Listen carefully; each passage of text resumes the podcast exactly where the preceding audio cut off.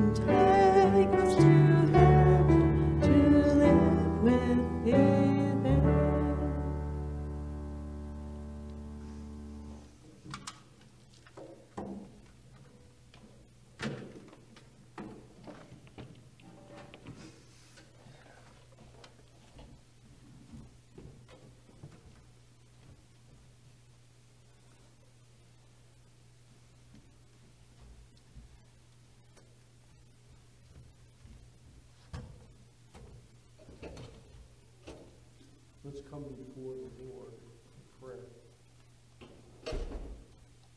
Heavenly Father, we thank you for the privilege that we have again today to come before you with our prayers and concerns on our heart.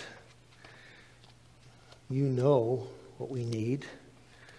You know even these concerns, but you want us as your children to build our intimacy with you and this beautiful opportunity we have to prayer with you every day is such a blessing. And today, Heavenly Father, we of course come to you for this great country that we love and that you've given to us, for the freedoms that we have, and that, Lord, the blessings and the uh, even in a time when things are a struggle, that things are going on that are just outstanding, Lord. We pray especially too for our leaders that they will listen to you and that they will follow your way.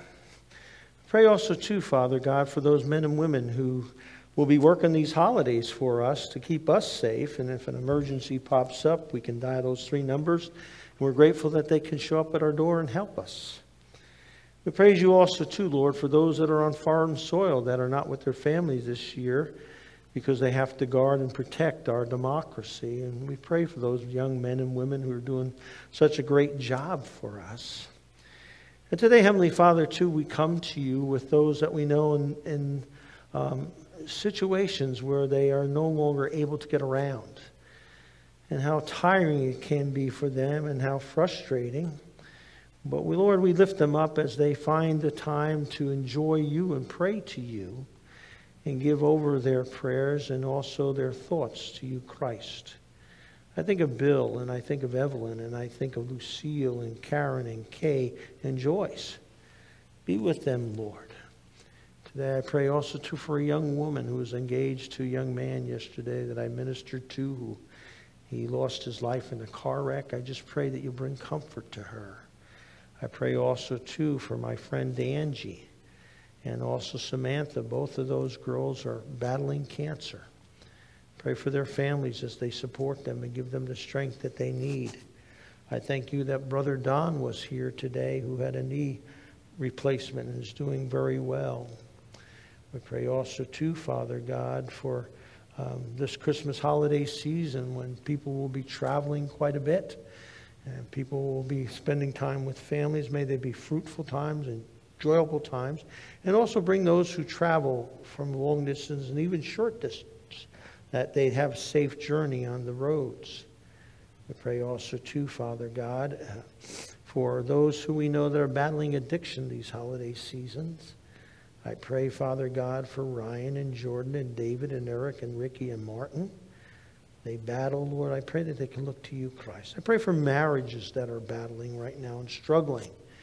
Some of them are trying to stay alive. Some of them want to close the door. But I just pray that they will look to you for their wisdom and strength and that they see the power that they can have in Jesus Christ. We thank you, God, for the family where moms and dads spend time with their children and work with them and try to continue to grow them, and that you will just bless them as these little disciples. And Father God, now we come to you too, Lord, with this word that you've got for us. Uh, I thank you for the holiday season, Lord, and it can be a depressing time for some people, Lord, and I just pray that, Lord, people can, we can share the joy that we have in Christ with them, and they can find peace for their hearts. Lord, thank you for this time now. We pray that we can come away today with something in our hearts that we needed to hear from you and that we hear it. Lord, sometimes our ears can be so stuffed up with so many things from our society that we can't hear you. The noise is so loud. Help us, Lord, to hear what we need to hear today. In Jesus' name, amen. Someone once wrote about a preacher who was the old school preacher. And he speaks very boldly to everyone. But he's not a popular preacher. And yet, the world is his parish, and he travels all over the world and speaks to all kinds of languages. He visits the poor, he shows up at the rich's house. He can be global.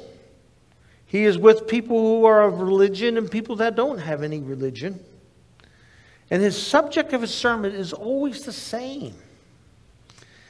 He's an eloquent preacher oftentimes stirring feelings no other preacher can.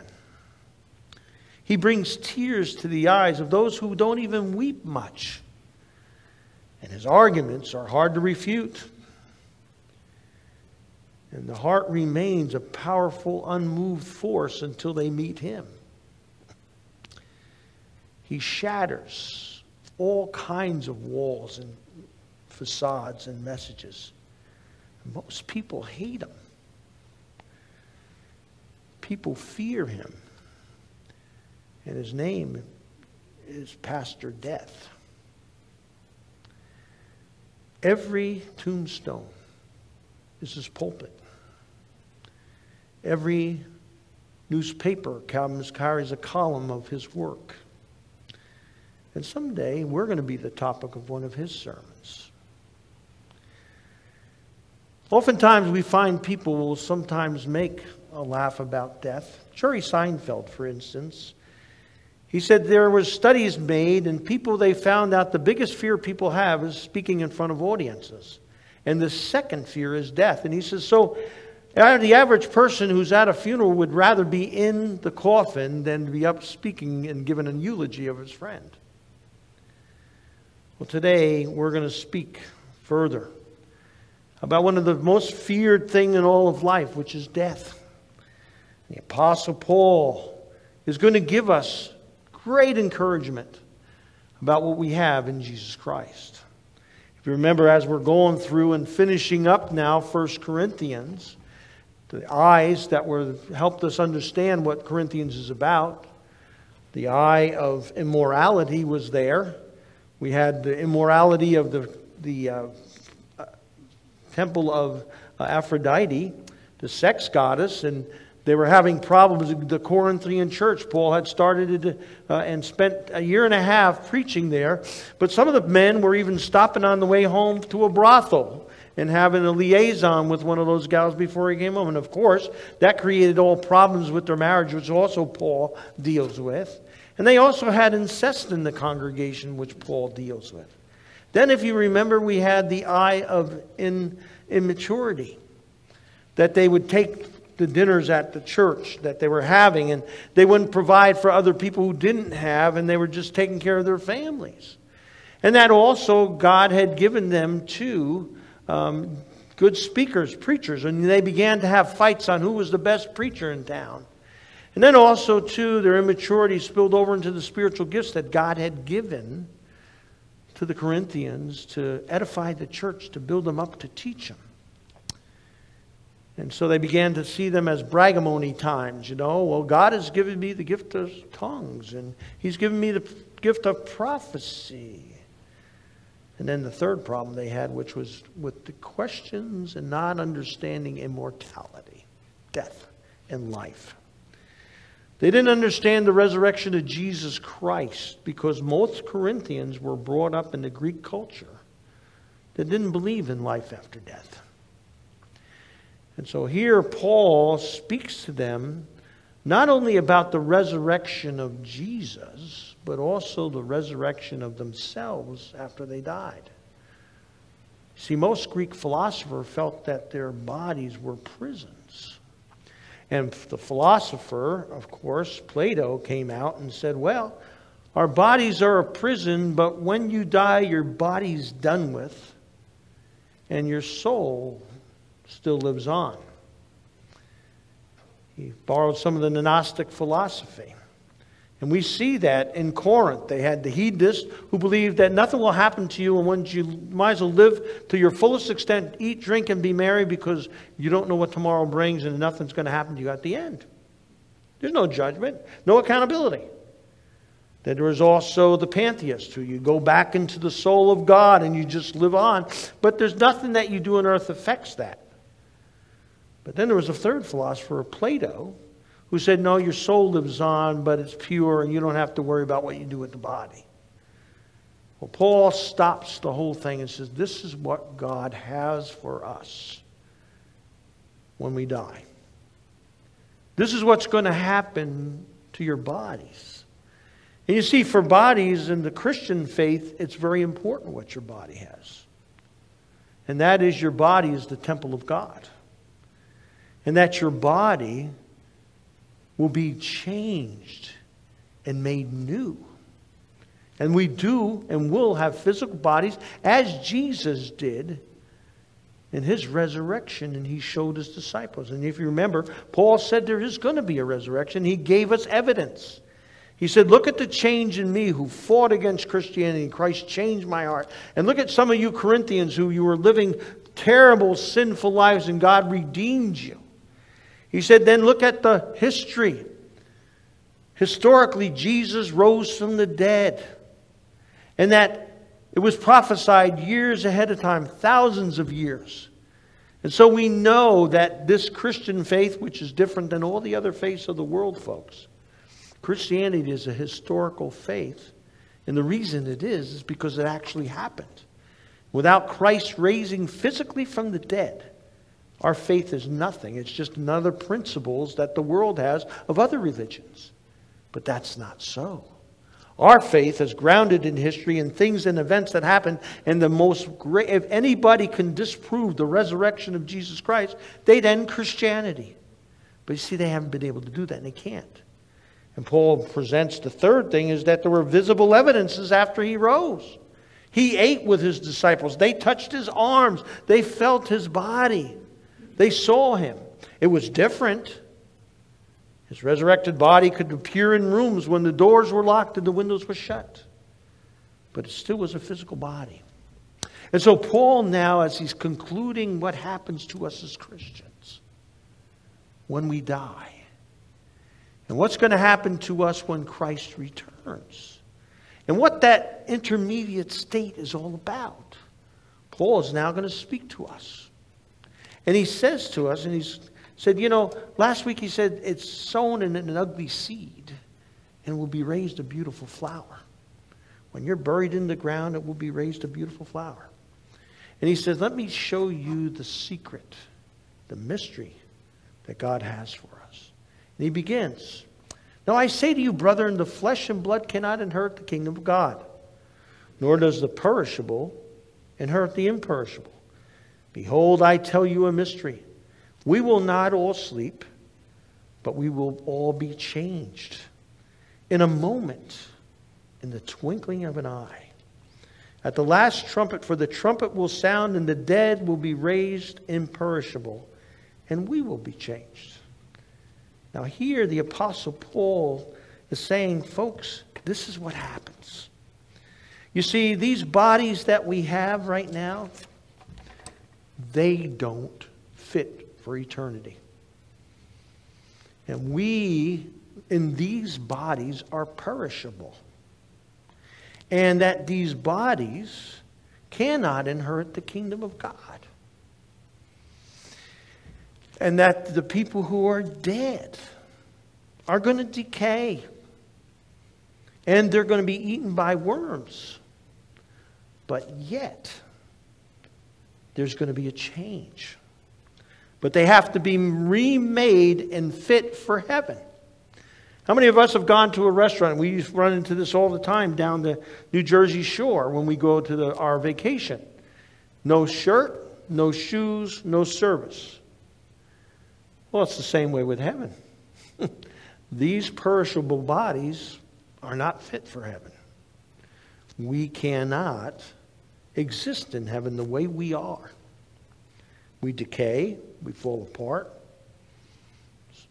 And what the Bible is saying here that we have to be suited to be able to get into heaven. We see that when our astronauts go into outer space, and we had seen our astronauts get on the moon's floor. They had to be suited with a suit to keep the same temperature and atmosphere and everything so that they could walk on the moon because the atmosphere didn't fit our bodies. And the same is true with us when we go to heaven. We have to have new bodies. We have to be changed. We have to be changed from these incorruptible, these corruptible bodies to incorruptible bodies. From these, imper, these perishable bodies to imperishable bodies. And this is Paul's argument to us. And he says, Let me tell you a mystery. Now, he's not talking about bringing out Sherlock Holmes here. He's saying, I'm just revealing to you what God has shown us and understanding what God's going to do. When Jesus Christ returns, the resurrected body of Christ is the final and full completion of our salvation. And that, as in other religions, the body does not matter, our faith, our bodies are very important. And that what is going to happen is God is going to take these natural bodies that we have and He's going to turn them into spiritual bodies. Flesh and blood is not going to inherit the kingdom of God in heaven. We need to be changed. And these earthly bodies will be changed. And if you notice here, some people were worried. You know, they ask, you know, if we don't sleep, will we be changed? And what the word there he's using, sleep, means death. We call it death. But see, the Apostle Paul calls it sleep because it's only a temporary condition. For the Christian who's buried in the ground, it's only temporary. And that the word cemetery really means place of sleep. So every time you go by a cemetery, just think they're sleeping right now. All of us Christians will be sleeping someday in that cemetery if Christ doesn't return before we, we uh, leave this earth. And he says, Paul says to us, what happens in death then is we're put in the ground and we're waiting. We're in the presence of God, we're with Jesus, but our bodies are left in the ground. And of course, they decay. In fact, people who were buried 600 years ago, I doubt we would find any stuff that they're even still there. And you think about the grave, you know, how many, I go to, I do funerals and people put these big, large uh, cement things to put their coffin in, and guess what? Those bodies still decay. And the worms get at them. and what happens is, if you put a body in 600 years ago, you may not find anything, but guess what? When Christ returns, and physics shows us that energy and matter are never lost. And when Christ returns and the trumpet is sounded, those bodies will be brought back together in their bodily form. They will be brought back. And what seemed to be nothing, God will take that energy and matter and it will bring it back together in a new body. You see, one of the things that they found with Christians in Rome, they had the catacombs. And the Christians were burying their dead in the catacombs because they were fearful that there would be nothing left of them. And so they would have them there and they would continue to try to work on those bodies and make sure they were preserved. But they didn't have it right, they were confused. They were afraid that when you died and what happens to your body, it's not going to be raised with Jesus anymore if there's nothing there. But they were wrong. And Paul says that to us. Because notice what he says in a moment, in the twinkling of an eye, at the last trumpet, the trumpet will sound, and the dead will be raised imperishable. All the dead. No matter how long they've been in the ground and what their condition is. And he says it's going to take place. And, and we see it in Thessalonians, the word here is caught up together. Notice what's going to happen. The dead who are buried are going to rise up first, and we're going to meet them if we're still on earth together in the air. Then we who are alive and remain will be caught up together with them in the clouds to meet the Lord in the air, and will always be with the Lord. But notice what he says here in in 52. And he says, In a moment, in a twinkling of an eye, at the last trumpet, now, we all know about the blink of an eye, how fast that is. But what Paul is saying here, he's saying a blink of the eye, which is a nanosecond. It's going to be instantaneous. And that we're going to be caught up in the air. And that if you notice, if this Christ comes back today, all our loved ones are down at Rest Haven or wherever they are, they will be caught up and they will be taken out of the ground with their new glorified bodies.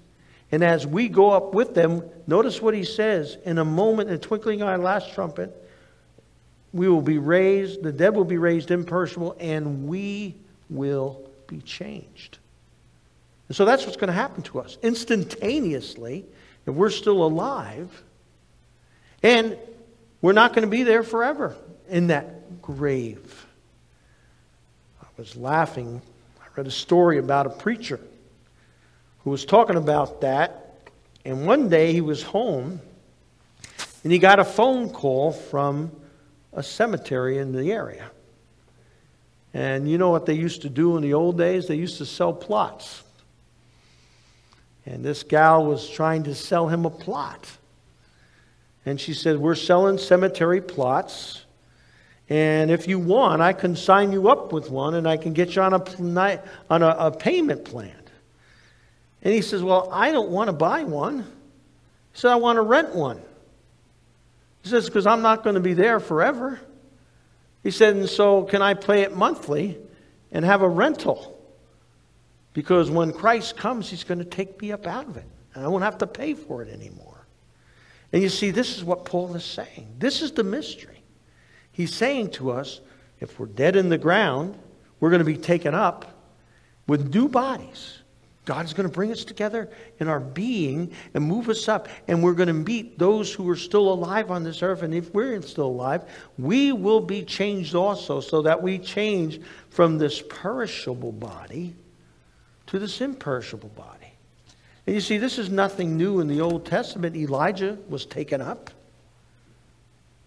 There were other, Enoch was taken up to be with the Lord, and they were made into these new imperishable bodies. And we, at the very instant of a nanosecond, we will be changed. And the word is used as anatomos, which means atoms, will be brought together in, in a microsecond. And that we're going to get caught up in the air with the Lord and we're going to be changed. And we're going to become new. And notice what he says it's the trumpet, the last trumpet. It's, the trumpet was always used in the Bible to call people together to fight, called in Exodus 19 to come together so they can hear about the law of God that was given to Moses at Sinai. The trumpet was used when they would go to war. But now the final trumpet is the one that calls us together. And we will all be taken up into this new reality of eternity in heaven. Jesus then says to us, Let not your heart be troubled. Believe in God, believe also in me. In my house are many mansions. I've prepared a mansion for you. And you're going to have a physical body, but it's going to be a new and glorious body. And that when we go to be with Him, it's going to be free of all the things that we struggle with now the pain, the suffering, the cancers, the fighting, the arguing. All that is going to be done away with. And we're going to receive these new bodies and new beings that are renewed, and they're just like Christ, made in his image. And we will really live as he lives. This is what the Bible says here today to us. And that we're looking for this glorious appearing, Paul says to Titus, of our Savior and the Lord Jesus Christ and that he will renew us into these new bodies. And Paul then goes on to say, Look at the triumph we have. For this perishable must put on the imperishable, and this mortal must put on immortality. And when this perishable has been put on the imperishable, and the mortal has put on immortality, then come about the sayings that are written. And these are sayings that came out of Hosea. And it's a mocking of death. Paul's mocking death here. And he says, Death is swallowed up in victory. O death, where is your victory? O death, where is your sting? The sting of death is sin, and power of sin is law. And thanks be to God who gives us the victory through Jesus Christ. So, in this instantaneous flash, 53, it says we're going to be given these imperishable bodies that will never die. These bodies that will live on forever. And that we will be set free instantaneously and have these imperishable bodies. And so Paul mocks death and says, You got to be kidding. You don't have any hold on me anymore. When the trumpet sounds, Death, you'll be swallowed up. And the transformation will be taking place. And I won't fear you anymore because you have no hold on me. We see it in the prophet Isaiah in chapter 25. Listen to what he prophesies to us. And the Lord of hosts will prepare a lavish banquet for all the people on this mountain, a banquet of aged wine choice pieces of marrow, refined and aged wine. And on this mountain he will swallow up the coverings which is over all people, even the veil which is stretched over all the nations. Everybody dies. And he will swallow up death for all time. And the Lord will wipe away all the tears from all the faces, and he will remove the reproach from the people of God. You know, when we, death is such a powerful, hurtful thing.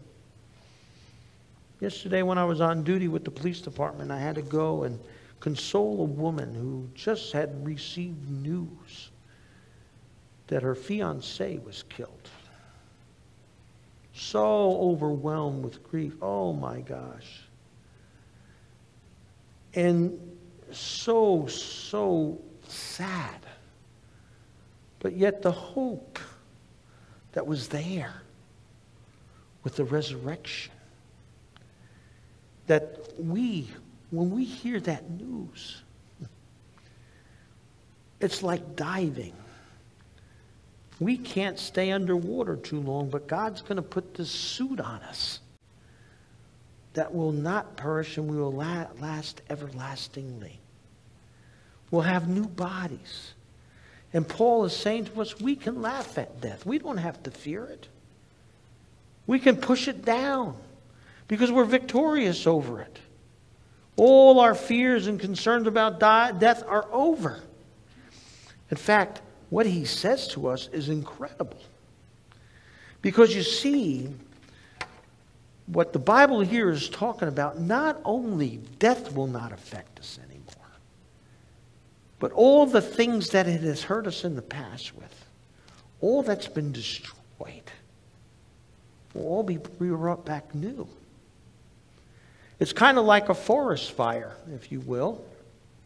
You know, they dig a line of dirt to stop a forest fire. And on Christ on the cross, he stopped death from affecting us anymore. We don't have to fear death. But what Paul is saying here, not only does it stop death from affecting us, but it reverses all the stuff of the past that's been destroyed and that it's going to make it new. That's what this whole resurrection and Christ's return is going to do for our lives. And Christ not only died for our sins that we deserve to go through and go to hell for, but he also died to sin. And that means the guilt and the punishment and all those things of the past that should and, and, and, and hurt us will no longer be there. And they're buried with Christ in his death and brought alive and new with his resurrection. And that even the law that condemns us will no longer have an effect on us because Jesus fulfilled it. And so we're free. Because all that love, that law has been satisfied, and now we are free in Christ in heaven to not have to worry about the law. and its power has lost. And so Paul says death's sting has been extracted. And we have victory over us. It's sad because one of the most brilliant minds in our world that we heard of, and guy by the name of Sigmund Freud, and he looked at death in his brilliance as a riddle that nobody could ever solve. And how wrong he was. Because Paul says to him, My friend, Sigmund, you got it wrong. Death has no more sting. It's not a riddle. It's because of sin that we died. And we died today. We put loved ones in the ground. But Sigmund, it's been resolved. And Jesus Christ has taken the stinger out of death.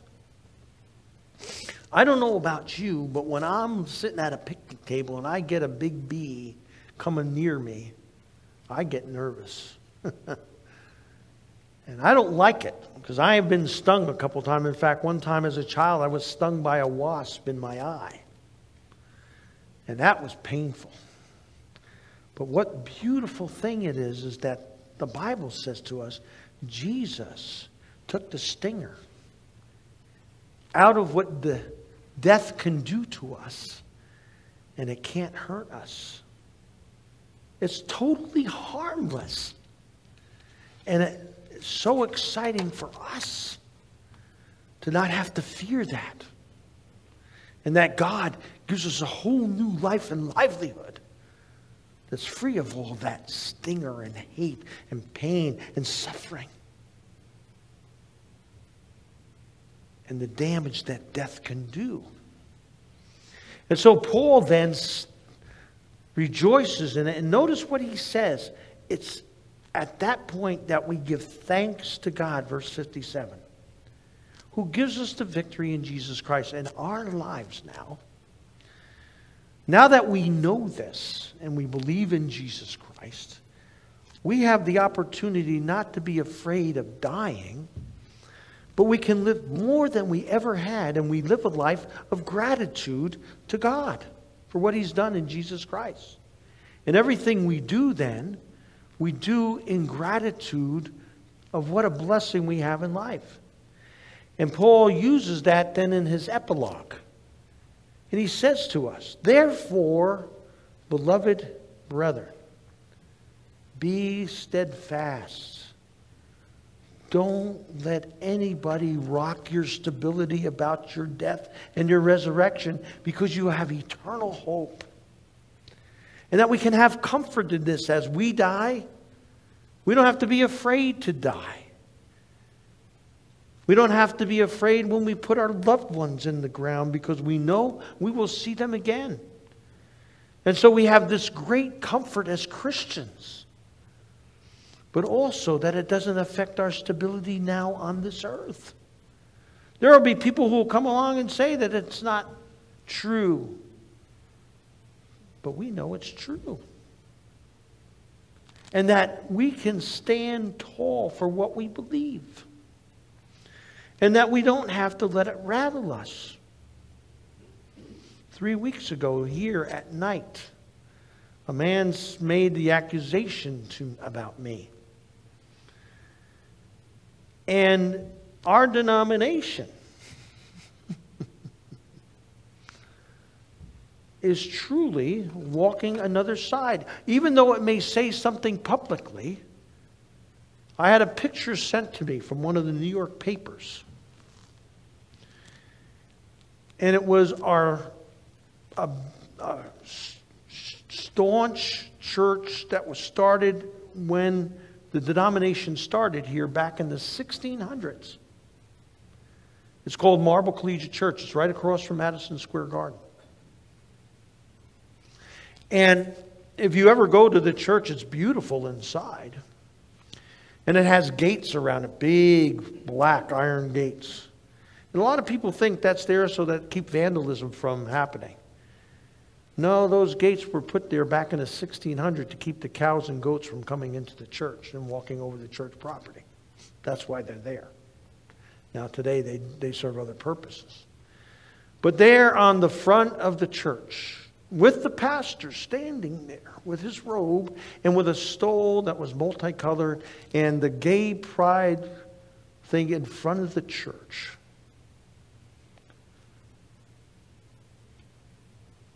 What are we saying to the world?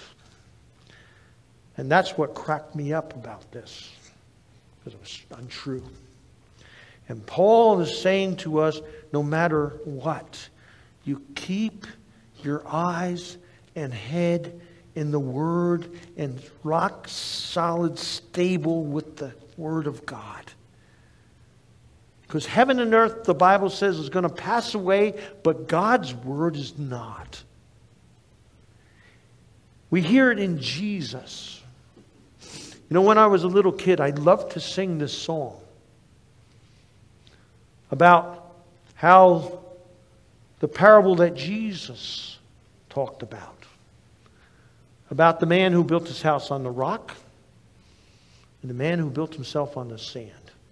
And when the rain came, listen, therefore, everyone who hears my words of mine and acts upon them may compare to a wise man who built his house upon the rock.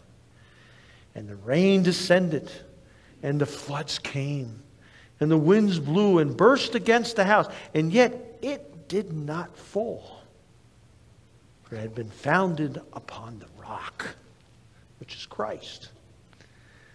And everyone who hears my words of mine and does not act upon them will be like a foolish man who built his house on the sand. And the rains descended, the floods came, and the winds blew And it fell, and great was it full. So say steadfast, immovable. That inspires us then to look what it says that when we understand these truths and we stand steadfast and immovable, we're always abounding in work for the Lord. We want to do things to glorify God because He's given us so much. And we just want to let it fly for people. And that we realize that this is the thing that, you know, some people look at you and they say, really? Do you realize that everything that you do for Christ to somebody to help them in the long, Lord, that you're, tre- you're building up treasures in heaven. And Jesus said, where moth, moth and dust don't corrupt it. It can't change it. And be ready when you do these things. And do them in the Lord. To get ready to hear him say to you when you come through with that new body, well done, good and faithful servant all by his grace. You know, there are people in this world who will use you. I no doubt know there are people who use me every day. You be kind to them and you give them a break or you help them out. a couple weeks ago, I had one guy who forgot that he left his phone on. And I was going to take him a gift card for food. Yeah, I got Pastor Dave again conned. That's what he said. but you know what? I gave him the card. And I said, I heard what you said that you had me conned. oh, no, no, I didn't mean. Yeah, okay. we know. But look what the Bible says here it says, knowing that your toil is not in vain in the Lord. And even though he used me, I mean, there are times that I take mom's cards for Dylan's because they need food for their babies. But their money that they got, they used from other sources, was used on meth. But I learned early on in my ministry that this verse says it. And I don't give away money foolishly.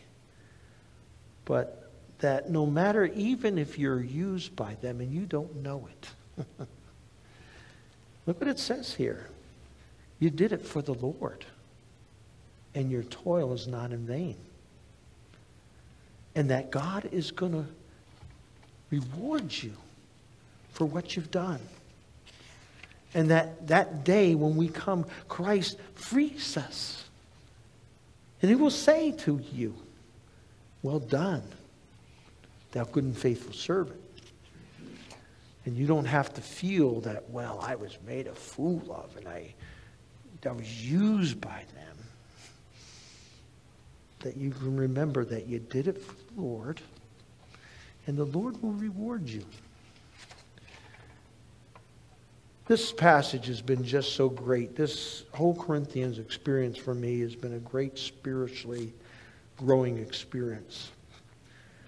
And yet, out of it all, the greatest part of this is to know the assurance of what we have in Jesus Christ.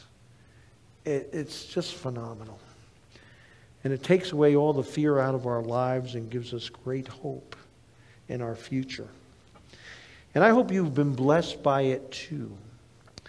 And I want to leave you with someone wrote about this. Now, there are some people who wonder about this man. He was a leader in our country. And yet, he had a pretty wild life. But before he died, he wrote an epitaph. Now, when we were kids in, in New Jersey growing up. I remember one summer my dad and mom, we had a day down the shore. We, we spent the whole week down the shore, and we had taken my cousin, actually, who just lost his mother and was struggling and uh, with it. And so we brought him with us on our vacation. And this day was overcast and wet and kind of just a dreary day. And so they took us down to Philadelphia. And they took us to Independence Hall. And we got to walk around and see all the exhibits and stuff that are there. And something that I never realized, you know, you know, as a kid, you just don't pay attention to some things. But then I found out, and studying for this passage today, that there's uh, was a, a, an erection of a in a cemetery plot for Benjamin Franklin at this Christ Church in Philadelphia. And we, we were there. I remember going and running up and down, and my parents were having livid fits because we were acting you know, like crazy kids that shouldn't be running into church, and we were told that all the time, but especially at this church. You know, White Pews and Franklin was here, and Washington worshiped here, and all these guys.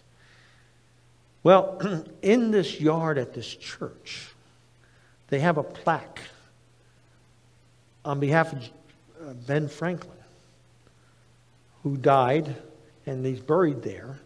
And this is what it says the body of B. Franklin, printer.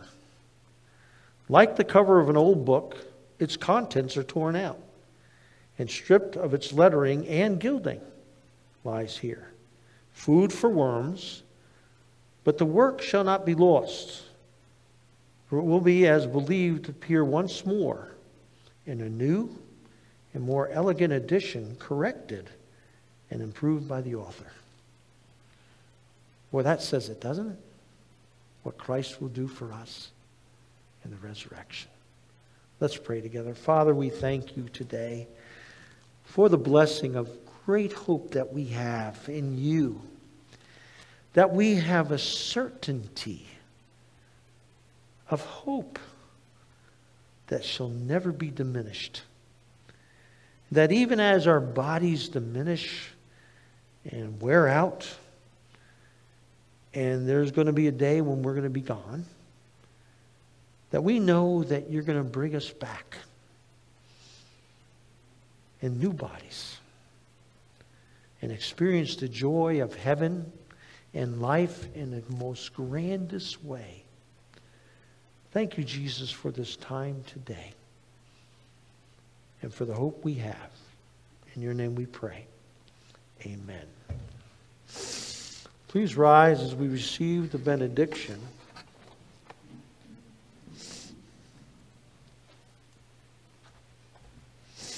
Now, grow in the grace of the Lord Jesus Christ, the power of the Holy Spirit be and live in your life as you go out and so those works that are not in vain, but glory to the Lord. Amen. For God so loved the world, he gave his only Son who died on Calvary from sin to set us free. Someday he's coming back. What glory that will be! Wonderful his love to me.